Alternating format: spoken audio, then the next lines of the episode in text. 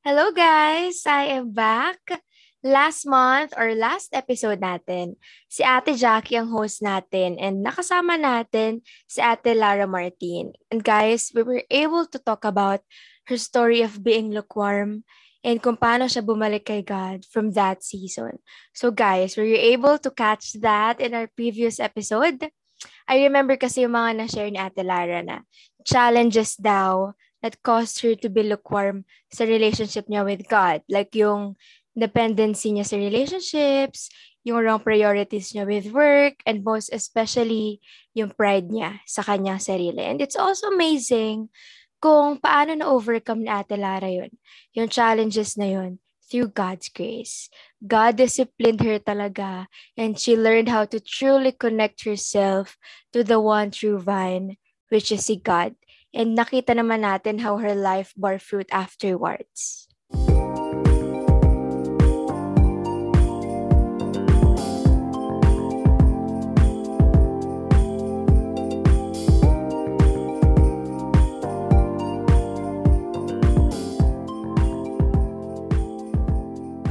Kaya naman excited na ako na simula ng ating next episode.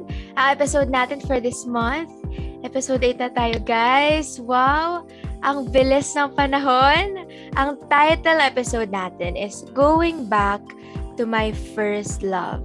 So today, may makakasama ulit tayong special guest who will tell us her experience o her, so babae, experience niya sa kanyang first love at kung sino ba tong first love na ito. Our guest speaker for today is currently a mom of a two-year-old baby named Brillian and the wife of our previous youth mentor and youth pastor, si Pastor Brian Alfaro. She has a great story to tell, lalo na tungkol sa testimony niya about her life in the past and how God's grace and mercy saved her. So everyone, please welcome my very own cousin, our very own Ate Aina. Hi, Ate. Hi, thank you. Thank you, Ate. Welcome po sa Unwrap. Sige, Ate, say hi to our listeners today. Hi, hi sa lahat ng youth na nakikinig. Good evening. Hello. Ayan. So, Ate, thank you for ano joining us sa 8th episode ng Unwrap. You are actually, ayun, excited to hear your story. Sige, wag na natin patagalin pa ha. Let's unwrap it for our first question. Kasi syempre ako ate, at, at yung staff behind Unwrap, kilala ka na. Pero for our listeners, can you tell us something about yourself para, ayun, mas makilala ka nila? Like, how would you describe ang isang Aina? Sa ngayon kasi, ang season ko talaga is mom talaga. Kasi, Motherhood. Ah. yun talaga yung season ko ngayon. And na-realize ko kasi, nagbabago tayo in every season eh. Kasi before, adventurous ako. So, talagang I would like to explore things. Pagkapatalunin mo ako sa building, tatalon ako eh. Pero ngayon, ngayon na mom na, iba na. Kung dati, pag mag-drive ako, mabilis. Ngayon, pag mag-drive ako, mabagal na. na so, naiba talaga. So, ang season ko ngayon is talagang mommy. Okay. Oh, so ate, can you ano, parang can you describe yung Aina before you knew Christ at Aina after knowing Christ? Mm, okay. Alam mo, nung, nung binasa ko to kanina, I mean, na-brief naman ako sa question inisip ko, ang tagal ko talaga nag-isip. Sabi ko, oo nga, no, inalala ko kung ano ba yung life ko dati. Kasi nakalimutan ko talaga siya. Sobrang tagal. Oo, oh, hindi. Bukod sa The Old is Gone, ah, oh, The New Has Come, at saka From Scarlet to Snow, di ba? Talagang walang bahid. Bukod doon, syempre nanganak na ako, so may anesthesia. Nakalimutan ko na. inalala ko talaga siya. And then, so nag-start ako ng college na ano ba yung life ko ng college? So, inalala ko kung paano ako pag-start ng pagpasok sa school and all. And then, yung before ko, um, hindi ko alam kung typical teenager to kasi hindi ko naman alam ngayon na yung pinagdadaanan ng mga teens ngayon. Pero nung time ko, typical teenager na maninigarilyo before class and then during breaks, magsiyosi, Tapos, uh, revealing manamit, very revealing. As in, hindi yung moderation na, yung talagang, parang ano, parang wild, parang gano'n. And may mm. aura talaga na wild na matapa. And, uh, share ko lang yung ano, ito, wait, yung, kasi may nag-message sa akin ng friend ko lately. Nag, may binibenta lang siya sa akin. And then, college friend. Oo, pero hindi ko na nga siya maalala talaga eh. so, nagkamustahan na rin. And then, sabi niya, how are you na pala? Tapos sabi ko, full-time mom. Tapos ang reply niya, I did not expect to see you become one. No pun intended. I saw you in our college days. Grabe ka nun. And now I'm so proud of how great you become. I hope you won't take what I said in a negative light. Tapos reply ko, of course not. Totoo naman lahat yon. And if anything, it just highlights God's grace and power more. When He knocks in a person's heart talaga and that person really accepted Him as a Savior, nothing is impossible talaga. Kahit ako, surprised rin ako. So, yung sinabi niya na nagrabe ka nun, hindi ko na alam kung anong ibig sabihin niya or kung bakit. Pero I think nga, grabe nga ako nun. Talagang magpa-party, ganyan. So that's the before. And eto, eto ang I think na until now makaka-relate ang youth. Before, mabilis akong bumigay sa peer pressure. I mm. think um, all generations, hindi mawawala yung peer pressure. So before, mabilis ako bumigay talaga noon. Kaya nga, parang ang dami ko rin friends noon kasi go with the flow eh. Na pagka um, itong barkadang to, ganito gagawin. So sige, parang peer pressure, bumibigay eh. So yun ako before um, siguro naghahanap din ako ng belonging na sa friends and basta mabilis ako bumigay sa peer pressure. And now, now naman, wala na akong paki wala na akong pakialam sa ibang tao. parang kung before, people pleaser siguro or parang gusto ko lagi akong makasama sa group. So, kasi syempre pag college ka, di ba? Uh-uh. Every subject, iba-ibang class yan. So, gusto ko lagi akong part ng group na yon or parang lagi akong isa sa mga sikat doon, ganyan. Yun yung gusto ko. So, and syempre, the way to be like, to be in lagi sa group is makasama ka sa kung ano yung ano nila. So, bibigay sa peer pressure. Pero now, ngayon, wala. Wala akong pakialam. I have my, ano na, I have my own, uh, meron na akong sariling conviction or kung ayaw nyo ako, edi wag kumbaga may security na ako, may security na ako, and may identity na ako in Christ. Mm-hmm. Na ako dati siguro from one class to another, iba yung gagawin ko. Pag itong class na to, maingay, makikimaingay ako. Pag itong class na to, mabisyo, makikibisyo ako. Pero ngayon, may own identity na ako uh. Uh, secured na. Yes. Yeah. May maturity na rin. More mature. Yeah. Uh, because of experiences. O ngayon ate, next question. Was there a time na may mas vinalyo ka sa life mo kesa kay God? So ano yung vinalyo mo na yun more than kay God? And how did you deal with that? Feeling ko, kung meron akong mas vinalyo kay God noon, yung yung desires ko. Yung desire. Self. Oo, yung self. Kung ano mm-hmm. gusto ko. Gusto kong i-please yung sarili ko. Gusto ko to, kailangan ko makuha to. Kailangan ganito So yun, mas binavalue ko yung desires ko kaysa sa desires ni God. Or mas binavalue ko yung plans ko for myself mm. kaysa sa plans ni God. Yeah. Ayun. Di nagsisurrender. Mm, how did I deal with that? Mahirap. Parang, ano yun? The spirit, ano yun? Yung the spirit is, the body is... Is willing, pero yung uh, flesh is weak. Oo, yun. Uh, kasi, kasi syempre, kahit pa paano, di ba, uh, lagi naman tayo nag-church every Sunday, and marami din nagpe-pray. So, struggle siya eh. Struggle talaga na parang minsan may, ga- may ginagawa kang isang bagay sa ginagawa ng mga kabataan or what, or nakikigaya ka sa kung paano yung mundo.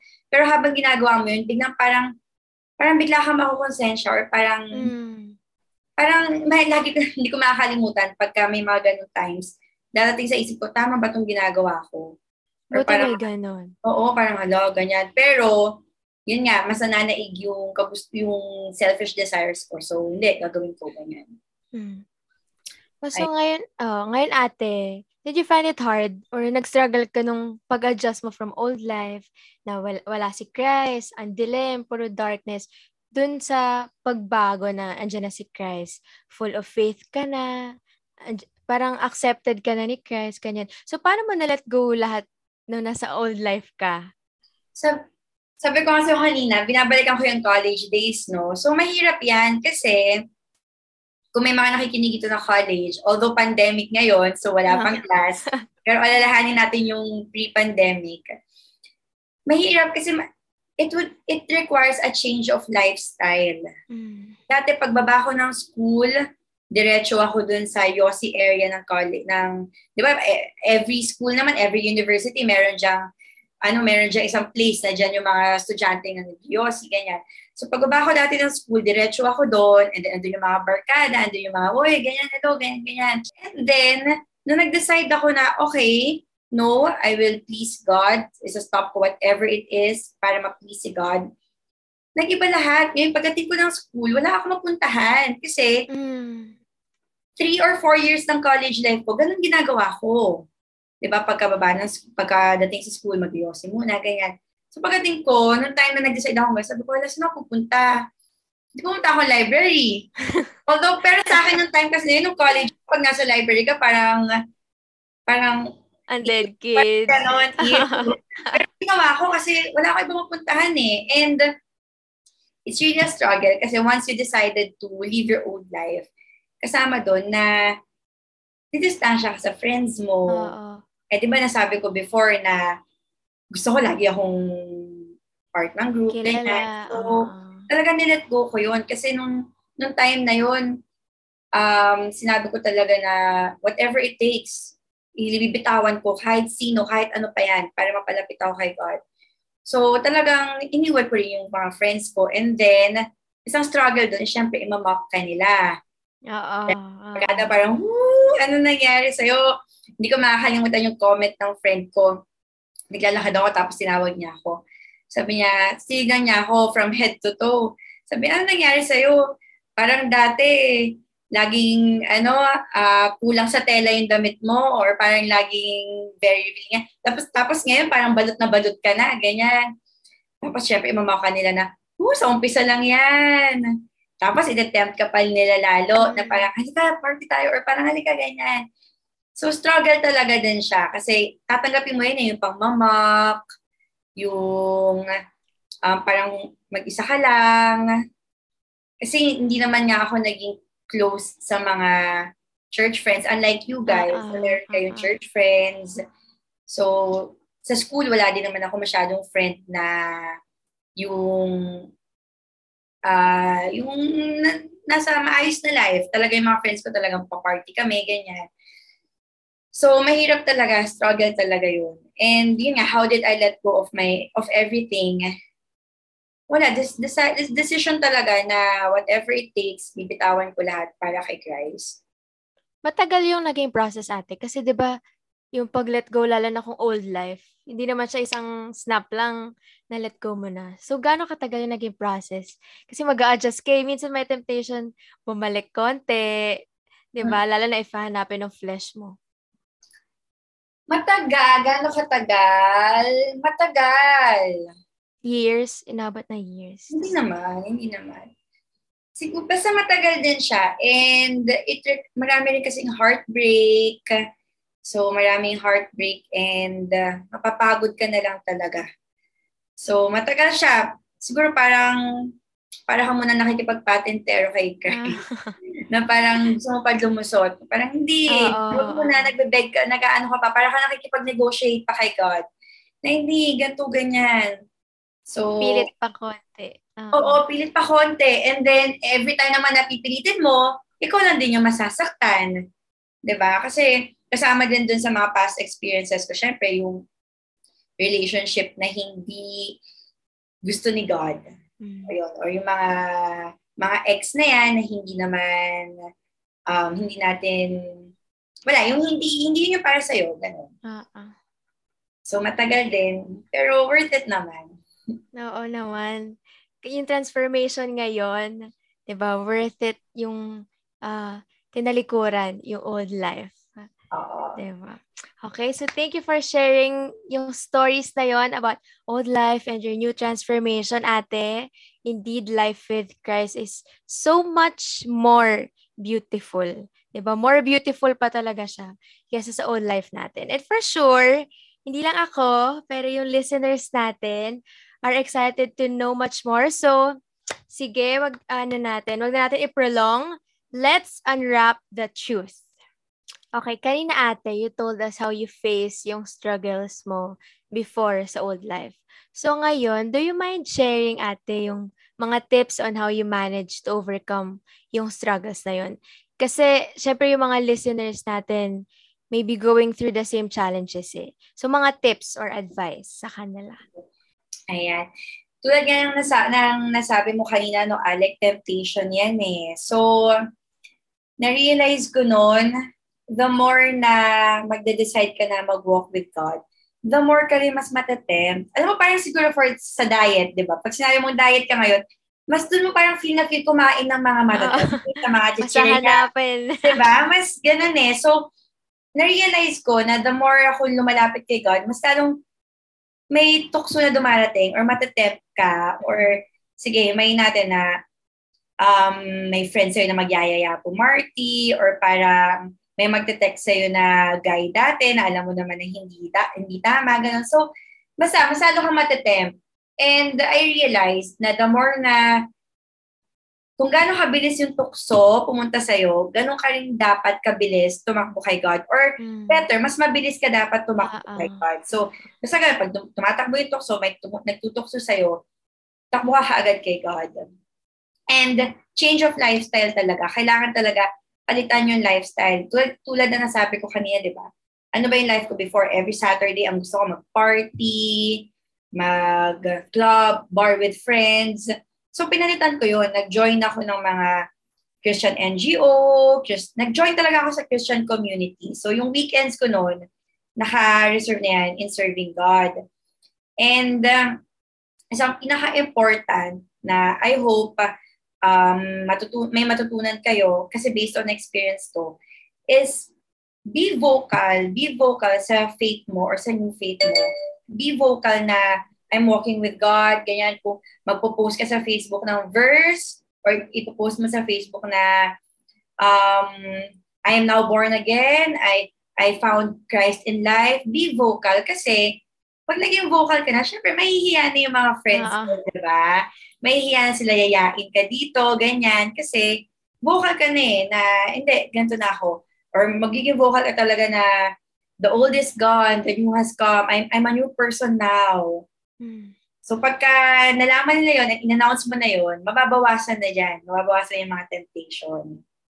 Ganang tip yun. Yung be vocal, be expressive sa social media. Yeah, oo. Tsaka, ako kasi noon, uh, naging vocal ako noon na um, hindi ako mag, hindi na ako magde-date hanggang hindi ako graduate. Tapos vocal ako na, uh, I'm praying for a godly man, na dapat godly man yung, ano, yung deserve ko kasi I'm now a princess of Christ, ganyan. So, syempre, yung mga guys na hindi naman magandang intention sa'yo or yung mga guys na fun-fun lang yung gusto, medyo ay, iba na, iba na pala siya, hindi na siya ganun. Or hindi hindi hindi ko na hindi ko na lalapitan tong girl na to kasi ano siya iba yung hanap niya ang hanap niya God uh-uh. di ba uh-uh. tama tama okay now ate knowing na hinarap mo yung mga challenges na yun syempre normal for us sometimes na ano yung mapagod tayo kakabattle sa mga tukso, sa struggles na yan. So, ano ate yung go-to verse mo or verses, if more than one yan, every time na naghaharap ka ng mga challenges? Eto, yung unang verse noon na pinangkapitan ko, nung nagta-transition ako from old life to a life with God, is yung delight yourself in me and he, I, he will delight yourself in the Lord and He will give you the, the desires of your heart. Mm. Kasi syempre pag nasa old life ka, or lahat tayo may desires, may desires yung heart natin. Pero pagka yung life without Christ, iba yung desires mo. Oh. And talaga ipagpipray mo to or let's say you're praying for this person. Pero hindi, laging failed yung ano eh, parang hindi kayo nag-work together. And then, mapu-frustrate ka, ma-heartbreak ka na, ba't ganun, Lord?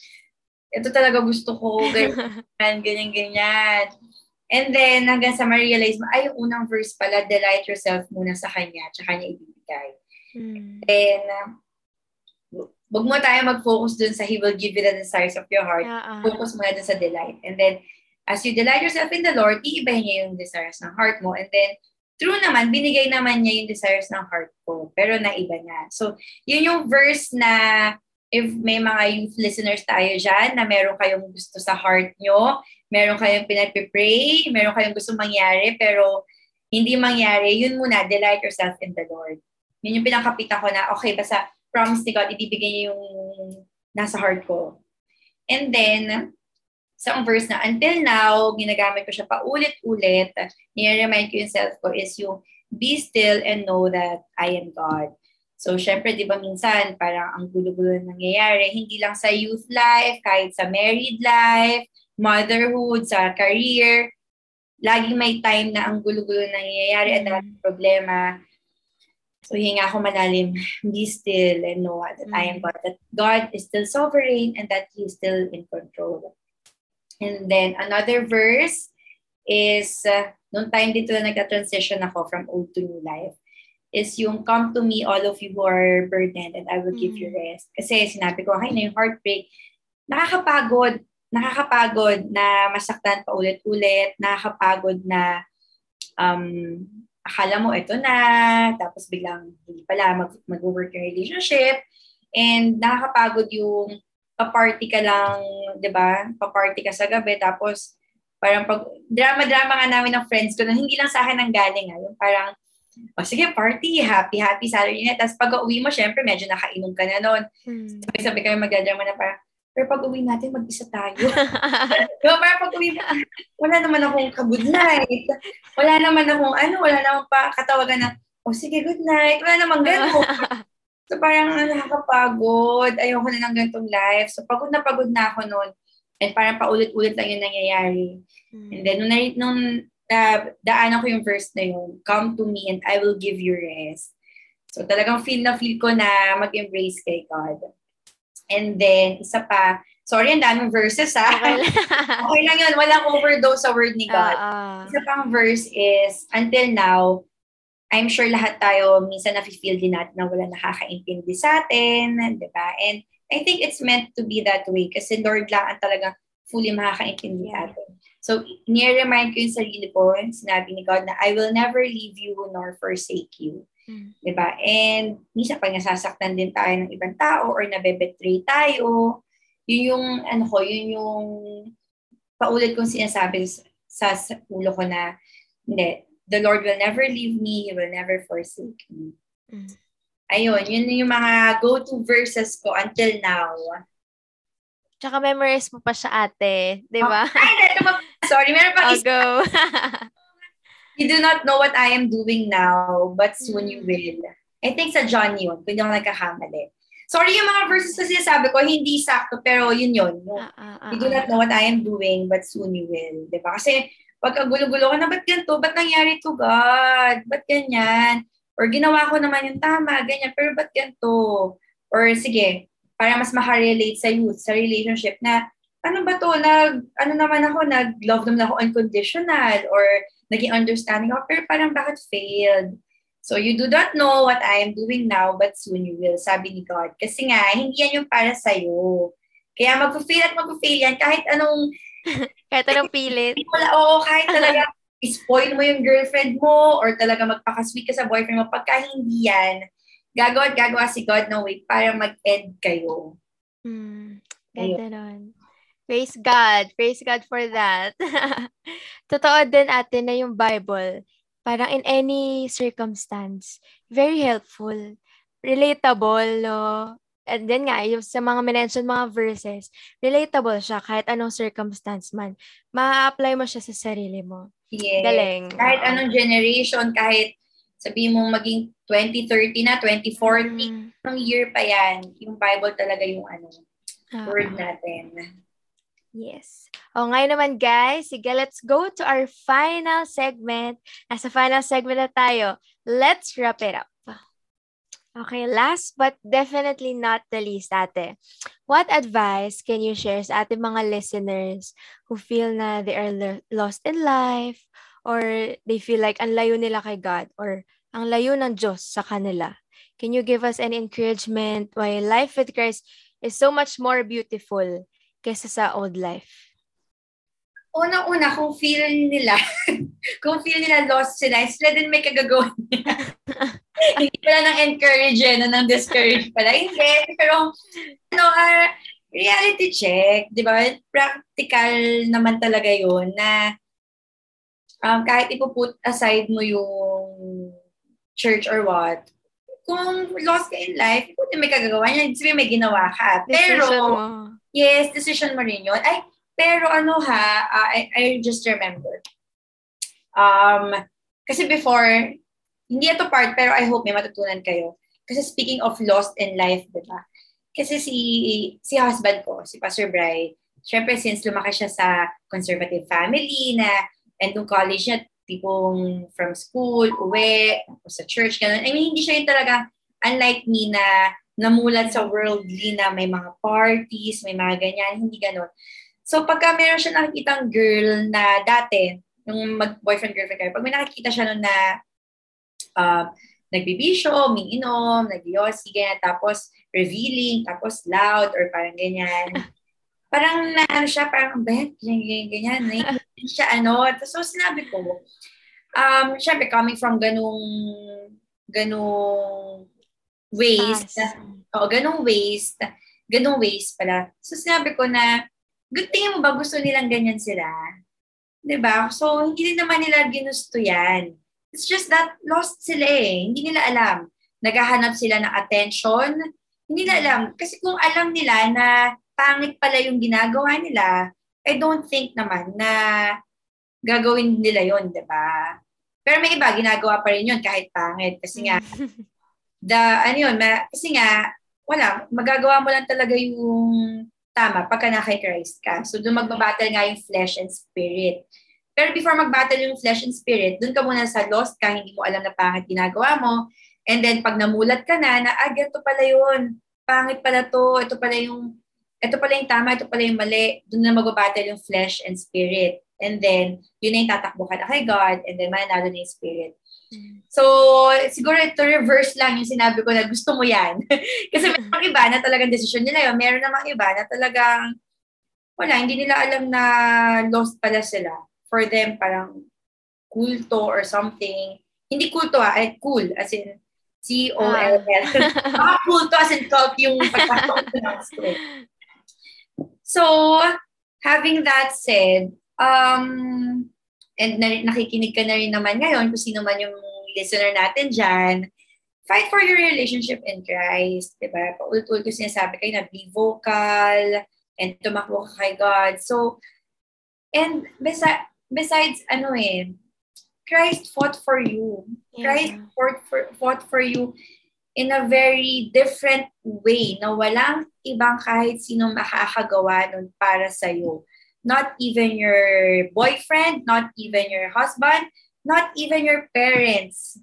Walang makakagawa nung ginawa ni Christ for you. So kung pinaglaban ka ni Christ thousands of years ago and patuloy kang pinaglalaban ni Christ ngayon, And even Kristiyano ka na, ako, si Alec, or kahit sino sa atin, nagkahamali pa rin tayo. Pero paulit-ulit tayong pinaglalaban ni Christ, do your part. Ipaglaban mo din si Christ, di ba? And anyway, hindi ka naman, una-una, hindi ka lumalaban mag-isa, di ba? Lumalaban ka kasama si Christ. Mm. And pangalawa, hindi ka lumalaban mula sa battle nga na talunan na.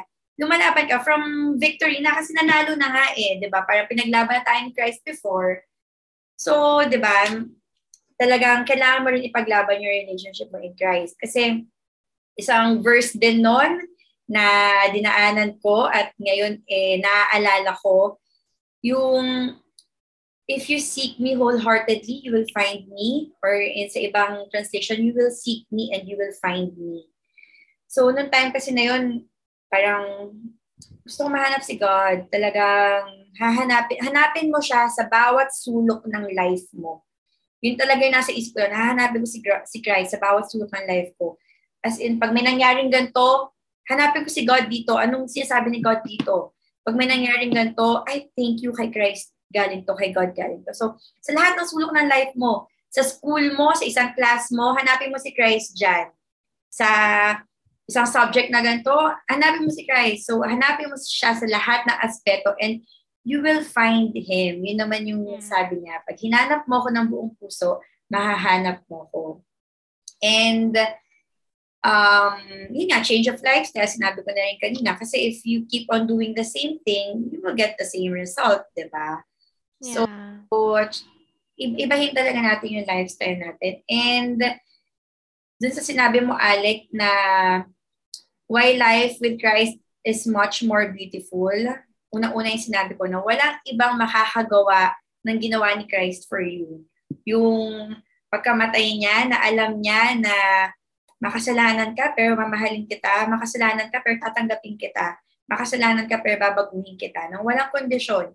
It's just because I love you.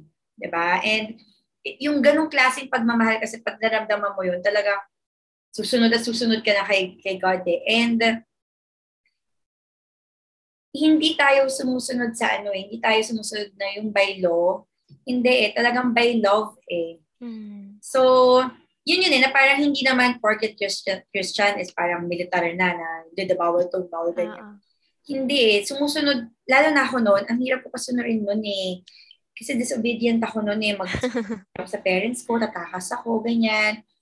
And parang may sarili akong, ano, pag gusto ko, gusto ko, ganyan, may hirap akong pasunurin noon. Pero, napasunod ako ni God, hindi dahil na parang inano niya ako, alam mo, parang militar or what, but because pinakita niya sa akin yung talagang love.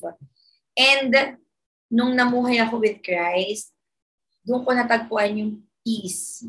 Yung peace na hindi mo matatagpuan sa kahit na saan, peace of mind. Talagang, I think, kahit na anong estado mo ng buhay, di ba, mahirap mabili ang peace of mind. Mm-hmm. Pero kay Christ, makukuha at makukuha mo. Mm-hmm. And sabi ko nga sa friends ko noon before, so syempre, marami magtatanong-tanong sa'yo, oh, anong ginawa mo? Ba't ka nandyan? Ano mo? Sabi ko, masaya ako. Sabi ko, I'm happy. I have peace. Tapos sabi ko, sabi nila, eh, hindi, hindi naman sila believers pa. Sabi, so sabi nila, talaga, masaya? sabi ko, oo, kasi kung hindi naman masaya to, babalik ako sa old life ko. Pero, hindi eh. Kasi nga, may ibang joy na si God lang yung nakakapagbigay. And uh, kay God, itong mundo to punong-puno na, especially ngayon, di ba, nag-pandemic, hindi naman natin ina-expect. So itong mundong to punong-puno na uncertainties, punong-puno ng heartaches, yun yung paulit yeah. sabi kayo na, punong-puno ng pain, ng sakit. So si God lang yung kakapitan mo kasi kay God full of hope and yung love talaga na hindi mo matatagpuan sa kahit na saan. And through that love din, doon ka lang din makakapag-love ng tao. We love because He first loved us. Yes. Thank you. Thank you. Thank you for having me here sa Unwrap. Thank it's, you, Ate. It's a privilege and it's an honor. Oh, for sure naman, maraming na-inspire na Unwrap listeners natin. Thank you, Ate, sa biblical truths na shinare mo sa amin. And that's a wrap to all our listeners. Oh, guys, we have an announcement. You can catch the whole of Marikina live this December 11th dahil magse-celebrate tayo ng ating annual Christmas party face to face. So, ayan, learn more about it, guys, by visiting our Facebook page, ang YWAP Marikina. So, I hope marami kayong natutunan sa discussion natin with Ate Aina. And guys, don't forget to follow us here sa Spotify to be updated sa new releases ng Unwrapped. Thanks for hearing out the 8th episode of Unwrapped. We'll see you again on the next one. God bless everyone!